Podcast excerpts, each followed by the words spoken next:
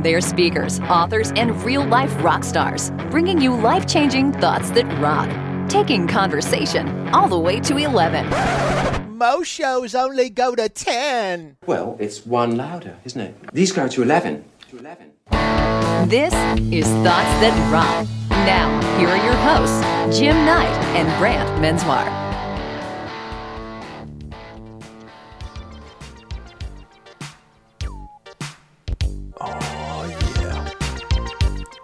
Kicking it old school.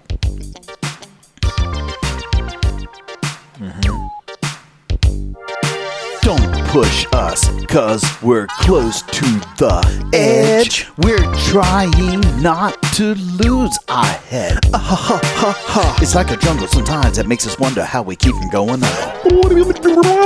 It's like a jungle sometimes that makes us wonder how we keep from going under. Is that you going under? That's me going under. Interesting. Welcome, everybody. Thank you so much for joining us on Thoughts That Rock. It is a podcast that is about exchanging two pieces of potentially life changing advice squeezed into about half an hour. Come on up, brother. Why are you drowning over there? oh, man. How you doing? I'm good. I'm good. Holidays are coming up. Oh, man. You got any Thanksgiving plans? I do. Um, you know, I'm going to be sitting at home by myself, Brant. I've ordered a meal from Cracker Barrel, and uh, I'm going to watch the Dallas Cowboys. That's what you do when you're alone and you don't have any other You want, plans. you want you want me to grab a violin over here?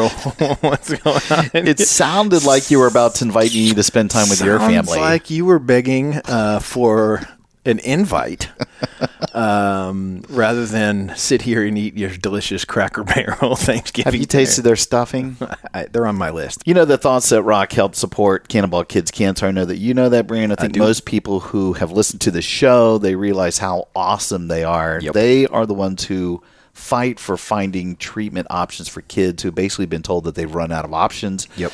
And if anybody is interested in helping support them, like we do here on the show, check them out at cannonballkidscancer.org. Love them.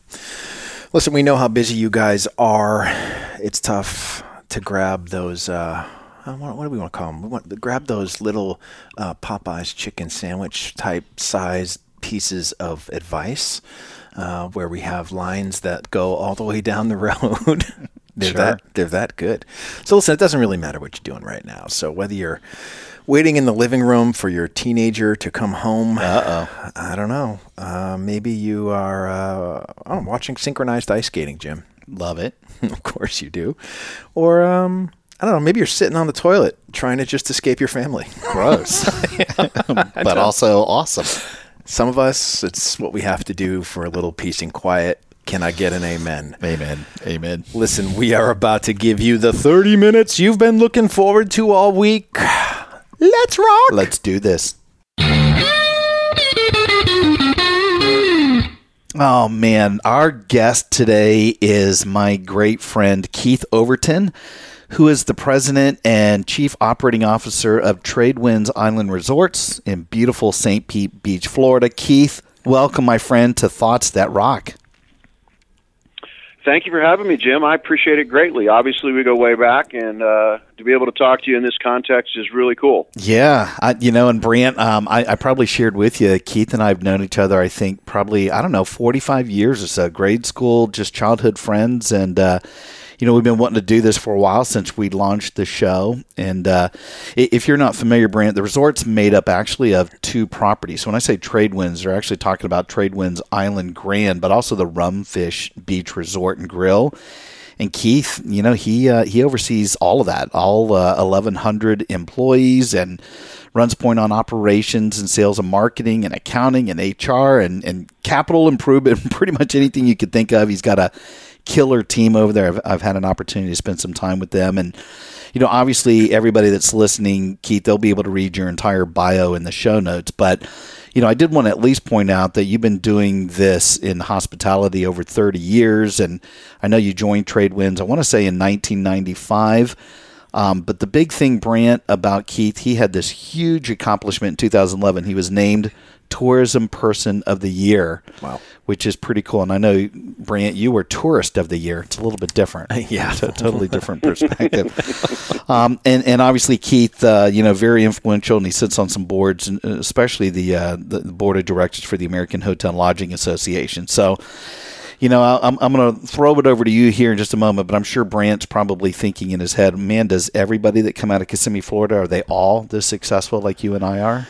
I know that's what you're thinking, right, Brant? Yeah, that's that was one of the thoughts I had in my mind. Oh, mind. did you have another one? I had a few more. Yeah, actually, I've been to Tradewinds. I've stayed at Tradewinds, and to be honest with you, Tradewinds is where um, myself and Alan Schaefer, the CEO of Banding People Together, Yeah. uh, it's where we met for the first time. No way. Yeah, we did a we did a benefit show together with Five Star Iris and Fort Pastor back in the day, and we played uh, uh, along with members of Cheap Trick and Blue Oyster Cult. No way. And we did a big show there right at Tradewinds, and uh, yeah, that's that was uh, the start of our of Alan and I's friendship, and and here we How are all funny. these years later, still working together. Do you- Keith, do you remember that show or that event?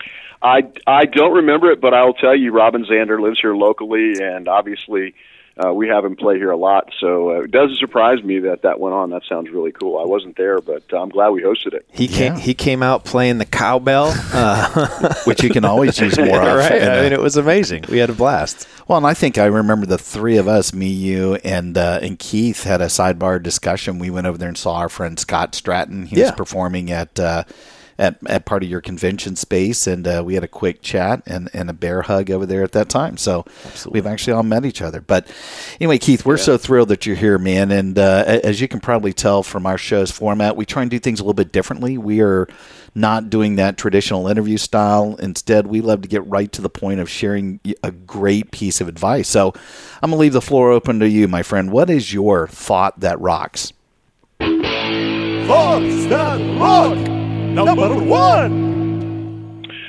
Wow, I mean, you know, there's so many of them, but when I when I first got this opportunity, you know, to talk to you guys about it, and of course, the reason I am somewhat successful is because I read all of Jim's writings and have him over here to speak to our employees. So I got to throw him some props there. I'll take it. Um, you know, I, I always like to say that, you know, in hospitality, a lot of companies tend to overcomplicate it, you know, and it's a very simple philosophy. And I happen to believe that perseverance trumps everything else. Um, if you're willing and able and uh, you have the drive to achieve what you want, this is a great industry for you to be in. Yeah, yeah, that's that's great. Where, where did that come from? Like, why would why would you think Well- that is your?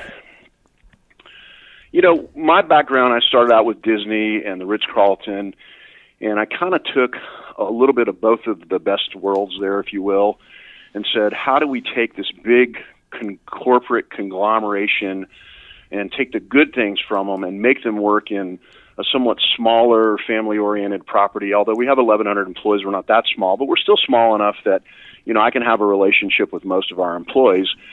And in the end, what it really boils down to is we can teach anybody to do anything, including my job in this business. If you have a reasonable aptitude, it's not that difficult to give somebody the education they need to do the job.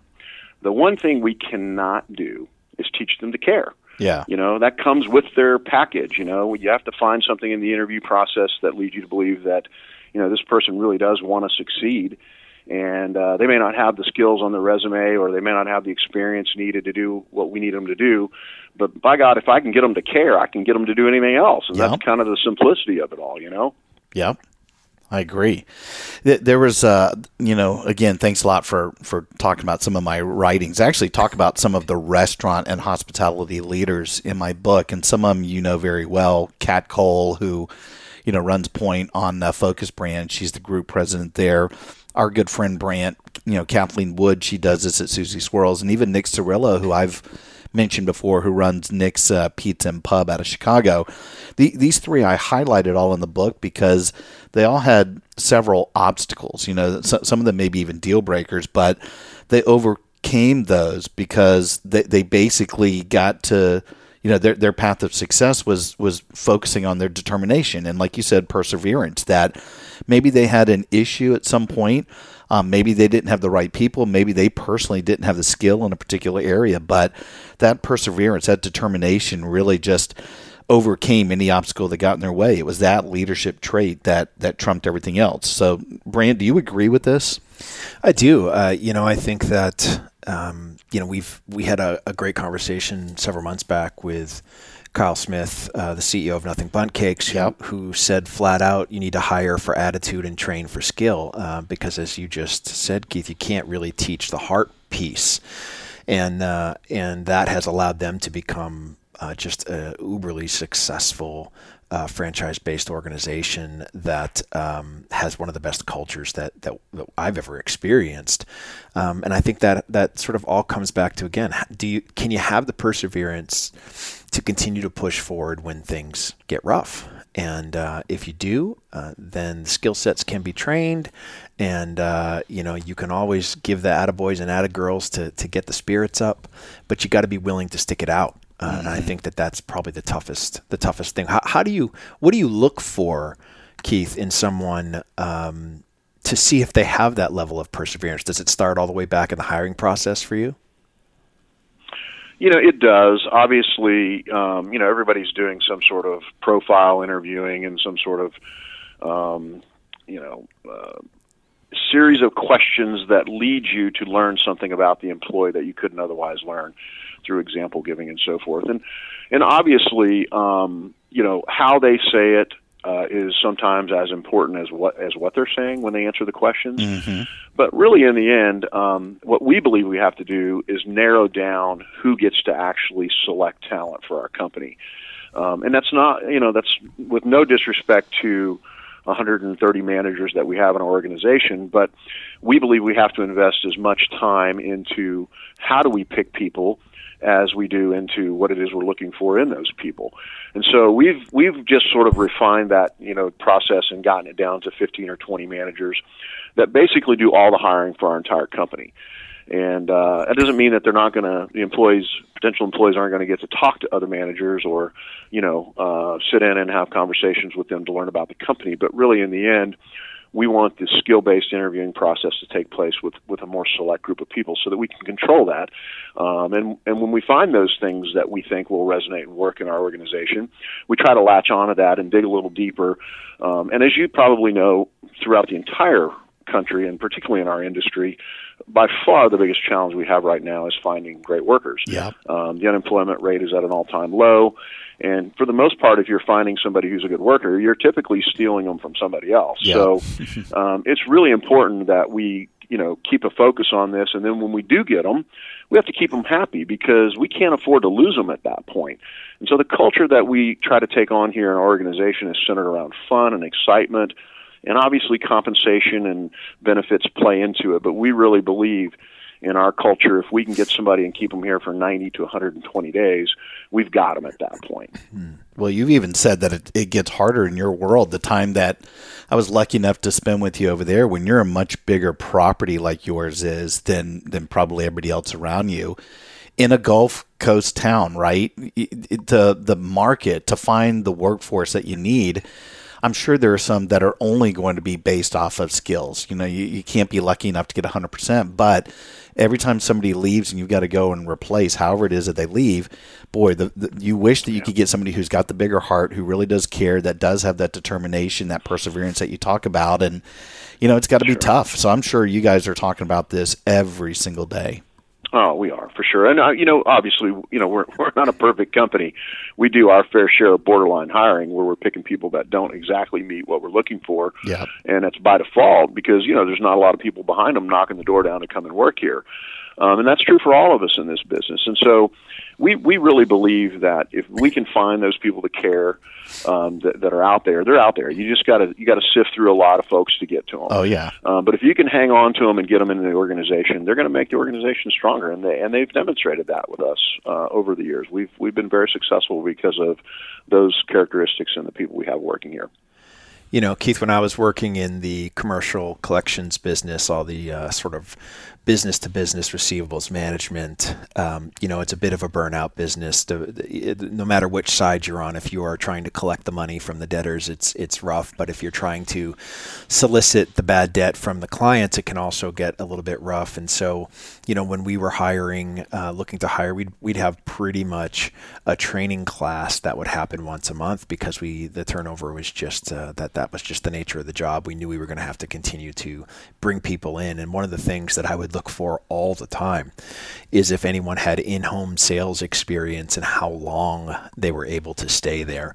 If I found someone with six months to a year worth of in-home sales experience, uh, it told me a lot about their ability to persevere because the, it's such such a difficult job walking into someone's house and whether they're, you know, selling rainbow vacuum cleaners or they're selling uh, rain soft yeah. water treatment systems or, you know, w- whatever it is that they're walking in, you knew if they stuck it out for six months to a year in an almost impossible situation that you'd have somebody, if you prevent, if you provided with them a true opportunity uh, for growth in a place that's going to love and respect them, man, you, you might actually find yourself a diamond in the rough. Yeah, for sure. I, I think also going back to what you were saying earlier, Keith, I think the perseverance can also cover up a, a, lot of mistakes, right? If you lack some skills, I think you can come over the top with something if you've got that strong determination. And I think about, you know, the original Hard Rock waitress, her name's Rita Gilligan. I think she's like 77, 78 now. She freely admits when she first joined Hard Rock in 1971 that she wasn't a great server. You know, from a skill standpoint, she just said, you know, I, am okay, but I'm not going to be fantastic. However, she eh, there's no one that would ever be better from a passion, from a commitment, from a perseverance standpoint, from a personality standpoint than she. And she's now become, I think, the role model for an entire generation of hard rockers, you know, that, that came after her. And so I, I think at least if you had that, it's not the be all end all, just like the skill set isn't, but geez, if you had the perseverance that you're talking about, to your point, it'll trump all the, you know, the skills and attributes or lack thereof. Well, we love it too. I mean, it's right, the right. it's the American story. It's Rocky, yeah. right? Mm-hmm. I mean, if Rocky came yeah. out and yeah. won the first in the first movie, if he beat Apollo Creed, no one would, uh, uh you know, have gone to see the other right. twenty six Rockies that followed it, right? right. it's just we love that story. You know, it's it's funny. You guys are talking about something that I think is really important for folks to understand about our industry. I mean, there's this political push out there across the country for this mandated minimum wage, and uh, oh, yeah. you know, there, there's this fight to, um, you know, get away from what they're calling slave wages, and to me, that's insulting in our industry because if you look at some of the most successful people in our country, this capitalistic mecca that we live in, most of them, or many of them anyway, started out in hospitality. And, you know, it's not that, you know, this is a career for a lot of people, but it's also a stepping stone and a way to enter the workforce differently than somebody who needs a law degree to practice law or mm-hmm. you know a, a aircraft uh, license and a pilot's license to fly a plane and a, and a doctor who needs a medical MD certificate and so forth. You don't need any of that to be successful in our business. You need the desire and the passion to want to learn and to want to be successful in business. And you know we have about 1100 employees as we mentioned earlier and about 130 something managers. And the last time i looked at it uh, we were over 80 people in our management ranks that started out as a line employee in our yeah. organization doing, you know, some functional job, and they worked their way up into a senior leadership position, not because they had a resume that supported that, but because they demonstrated their desire along the way. And with that, you just keep feeding them information and feeding them things that they, that they can do to help the company get better. And lo and behold, if the company doesn't get better, because they're all working toward a, a common goal, and they're working to better themselves. And so, you know, I, Jim, your example of the 77 year old waitress, there are some people that just thrive in a particular role, and we want to, you know, we want to let them flourish. We want to give them the freedom and the autonomy to do what they need to do, and the empowerment to be successful in those roles because that's what they that's what their passion is. But there's also a place for people to grow, and I think that that's overlooked a lot, uh, particularly this day and age. You know, hospitality is kind of frowned on that way because wages are a little bit low here. Yeah. But the opportunities are endless, really. Yeah, and you know, it's uh, you know, I'm a believer that there has to be something around minimum wage in in some industries, maybe even most industries. But you know, the the five for fight for 15 and all of that, I, I get that, I understand it. The only industry that would absolutely destroy would be hospitality, and I think, you know, I don't want to make up a stat, but I think the NR, the, the National Restaurant Association, I don't know what the Hotel and Lodging Association will say, but it's something like 65% of all Americans will start out in hospitality, but it's usually their first job to go on to something else, or maybe they make it a career. And to your point, they move up, they're, sure. they're promoted into to other areas. So, um, again, it goes back to th- these people that have the passion, the commitment, the perseverance, the determination. That they will see it exactly as it is. Either it is, you know, I'm moving on to whatever it is I need to do next, or I'm going to make this my my focus in my career. Um, you know, one thing sure, I did want to mention, though. Yeah. yeah, go ahead, Keith. Go ahead. Well, I think there's an important part uh, to that as well, and that is, you know, many people in our industry, uh, you know, they work for gratuities and tips. Yeah. Uh, and so it's you know they make as much money as they are good, right?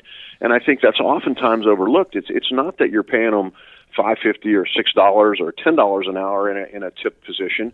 Um, it's the fact that they can make endless amounts of money based on the performance they provide to the consumer. Yeah. And I think that's pure capitalism there. I think that's amazing that, you know, you can provide service and, and have fun doing it and take care of people in a, in a very profound way.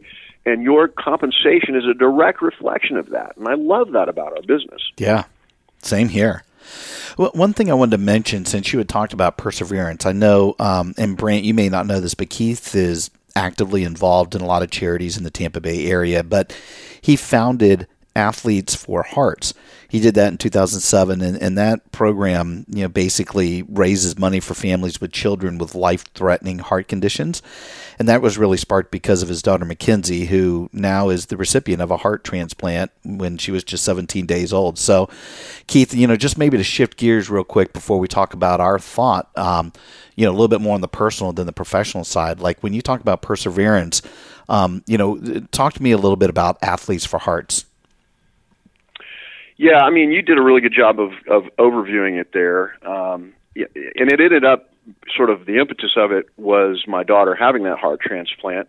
Um, you know, she had it, of course, when she was 17 days old, and she's almost 25 now. So, awesome. Um, she may very well be the longest living neonatal heart transplant kid in the country. Wow, today. wow, that's um, cool. Her heart was expected to last about 15 or 16 years, and of course, you know, she's 10 years beyond that now. And for all intensive purposes, she's doing very well. And I think what happened along the way to tie the parallels together here is um, my daughter expressed a really deep interest in athletics when she was younger, probably because you know I was always out with with her brothers playing baseball and football and stuff. And she became a pretty avid softball player against the better judgment and wishes of her cardiologists and her physicians. Um, you know, she was never supposed to be able to live a an athletic life with you know a transplanted heart because of the the circumstances of risk around that. And you know, I took the the approach with my daughter that I'm going to let her reach as far as she wants to reach, and you know, if she lives a great life and it's shortened because of her extracurricular activities, then you know, she had a great life, and it's meant to be that way. And I know a lot of parents might not view that as moral, or they might not view that as responsible. But you know, when your daughter is born and you're told she has a four percent chance of living, and then the only hope for her to live is to get a heart transplant, you know, it changes your perspective about what quality of life should be, right? Yeah. So, you know, I kind of allowed her, her mother and I kind of allowed her to do what she wanted to do. And as a result, she became sort of the poster child and the inspiration to a lot of other families who are out there and athletes uh, around the community here in Tampa Bay and even nationwide, you know, stepped up to help us. And we've been raising money um, for since 07. We've raised well over a million dollars it goes directly to these families. It's a really simple process. If a kid's in the hospital, the social worker just has to fill out a form and send it to us, and we'll process them a payment that day. Um, it, nice. We don't go through bureaucracy. We have no paid staff. Uh, and it's really kind of our way. And, and Mackenzie is a very important part of that. I mean, she runs our events. She does a lot. She's the face of the organization. Um, we have Michele Smith, who serves on our board, who's a two-time Olympic gold medalist. Mike Alstott, Dave Moore. I mean, I could rattle off, you know, athlete after athlete here that supports us. We have a lot of rock guys. I mean, we've got the Saving Abel band. You know, we've got the a board member of ours is Scott Bartlett, who founded that band. So we have a lot of support. And in the end, it's just our our way of kind of saying, you know what, your your child can be okay. You just have to know that, and we're going to help you get over the financial hump uh, and give you the opportunity to let your kid flourish to that person's to the kid's potential, whatever that may be. Yeah. So that's kind of how it all came to be. Well, I love it, man. And and like I said, I just wanted to put a, a spotlight real quick on Athletes for Hearts. I mean, that's great to hear, and we're thrilled uh, on Mackenzie's uh, trajectory. And you know, again, we do a lot of philanthropic stuff on the show, and actually, we support a, a uh, childhood cancer organization that's here, and, and a lot of our fans probably already know that. But you know, kudos to you. And again, it just goes back to that uh, you know perseverance. And uh, here it is, you know, a perfect example in your personal life, not just professional. But you know, maybe to tie it into what our thought is, and hopefully this is a great uh, corresponding thought to yours, Keith Brant. What is our thought that rocks? Thoughts that rock number two. So our thought this week comes from Peter Drucker, yeah, famous business consultant, the Drucker Award. Uh, Wikipedia him if you are unfamiliar with Mr. Drucker. But uh, our thought is this: what you have to do and the way you have to do it is incredibly simple. Whether you are willing to do it, that's another matter. Mm-hmm. And I think that that um, is is a great sort of expansion on your original thought, Keith. Is that oftentimes you know the solution to the problem of, of what's needed to be done and the way it needs to be done is, is very clear. Uh, the clarity is there, the the process is there, whatever that might be. But whether or not people are willing to do it uh, is a whole other matter, and that's the same sort of thing we are just talking about with people sort of entering the workforce in the hospitality industry. It's it's you know, this is sort of the way it is. It, it, this is how it goes. This is the job to be done, and here's the money that you're going to make. And if you're willing to do that, uh, then fantastic. You have a shot to to earn your way and prove yourself, and hopefully have some upward mobility. That now you've got 80 plus people in your organization who started uh, by saying, "Yes, I'm willing to do it," and here they are all these years later um, in, a, in a senior leadership role um, basically being able to see the people who are now walking in sort of in their shoes and saying, I've been there, I've done that, look where I am now, and this is what's uh, the potential for you as well, right?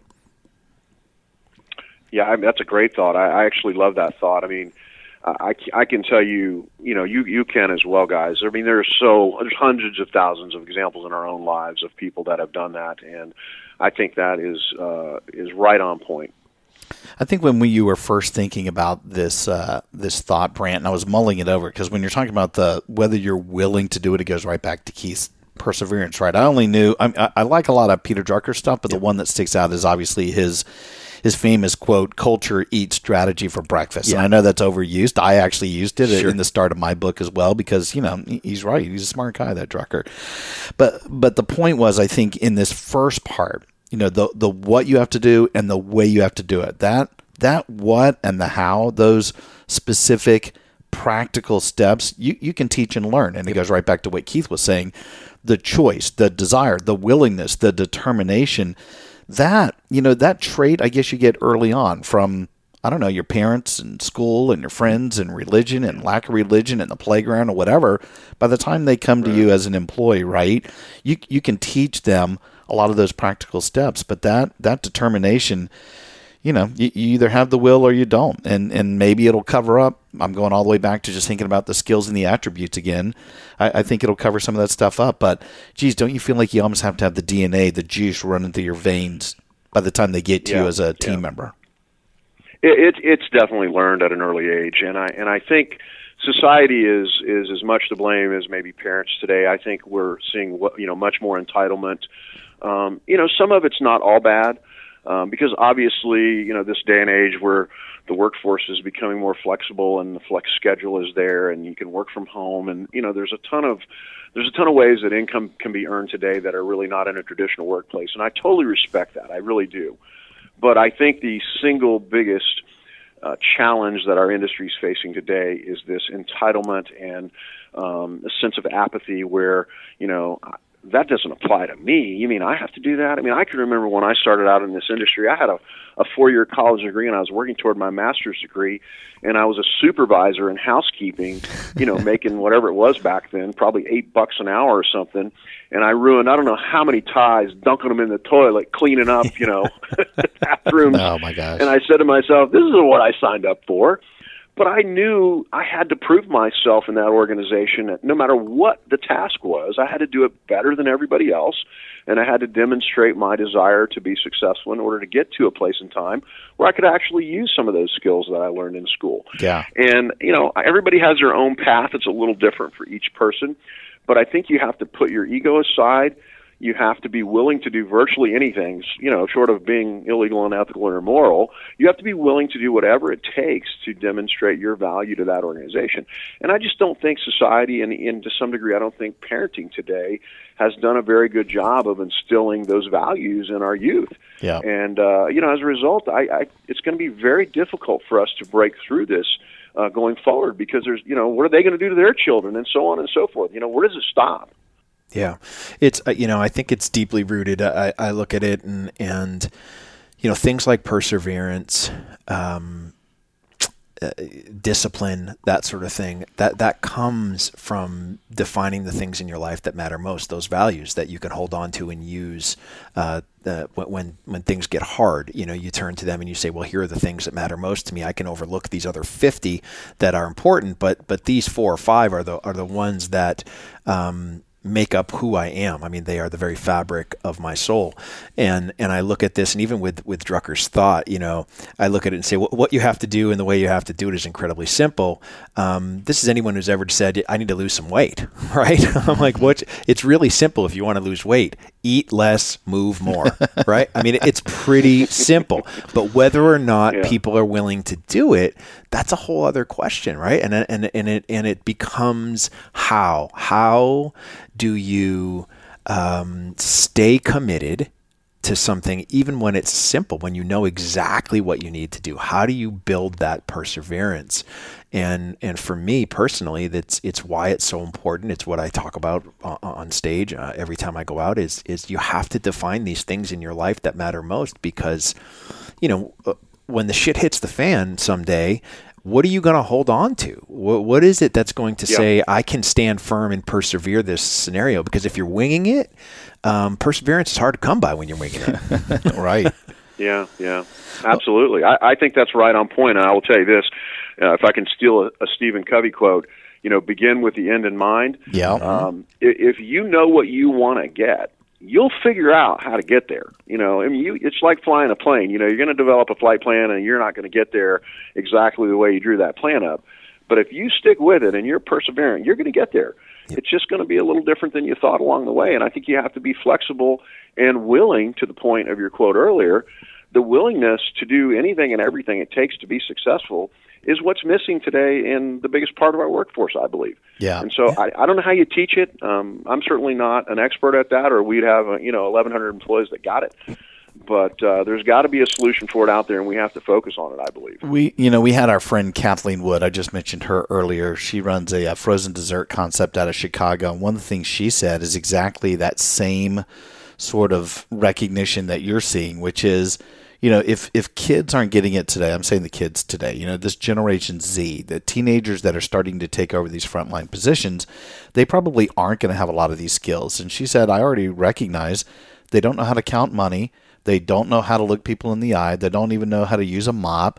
You know, basic fundamental stuff that we were all taught, right? So you can either you know poo poo it and say I'm not going to hire these people, and you can and wait for the next great one to come in, or you can decide to say, you know, their first job is going to be the right job, and I'm going to have to go out of my way to actually teach them life skills in addition to you know, how to actually do the job. And I know, I guess I'm bringing up the point that your training at Tradewinds, I know is very detailed. You guys are great at that. But you go back to the Drucker quote, it actually is simple to teach the how and the what, right?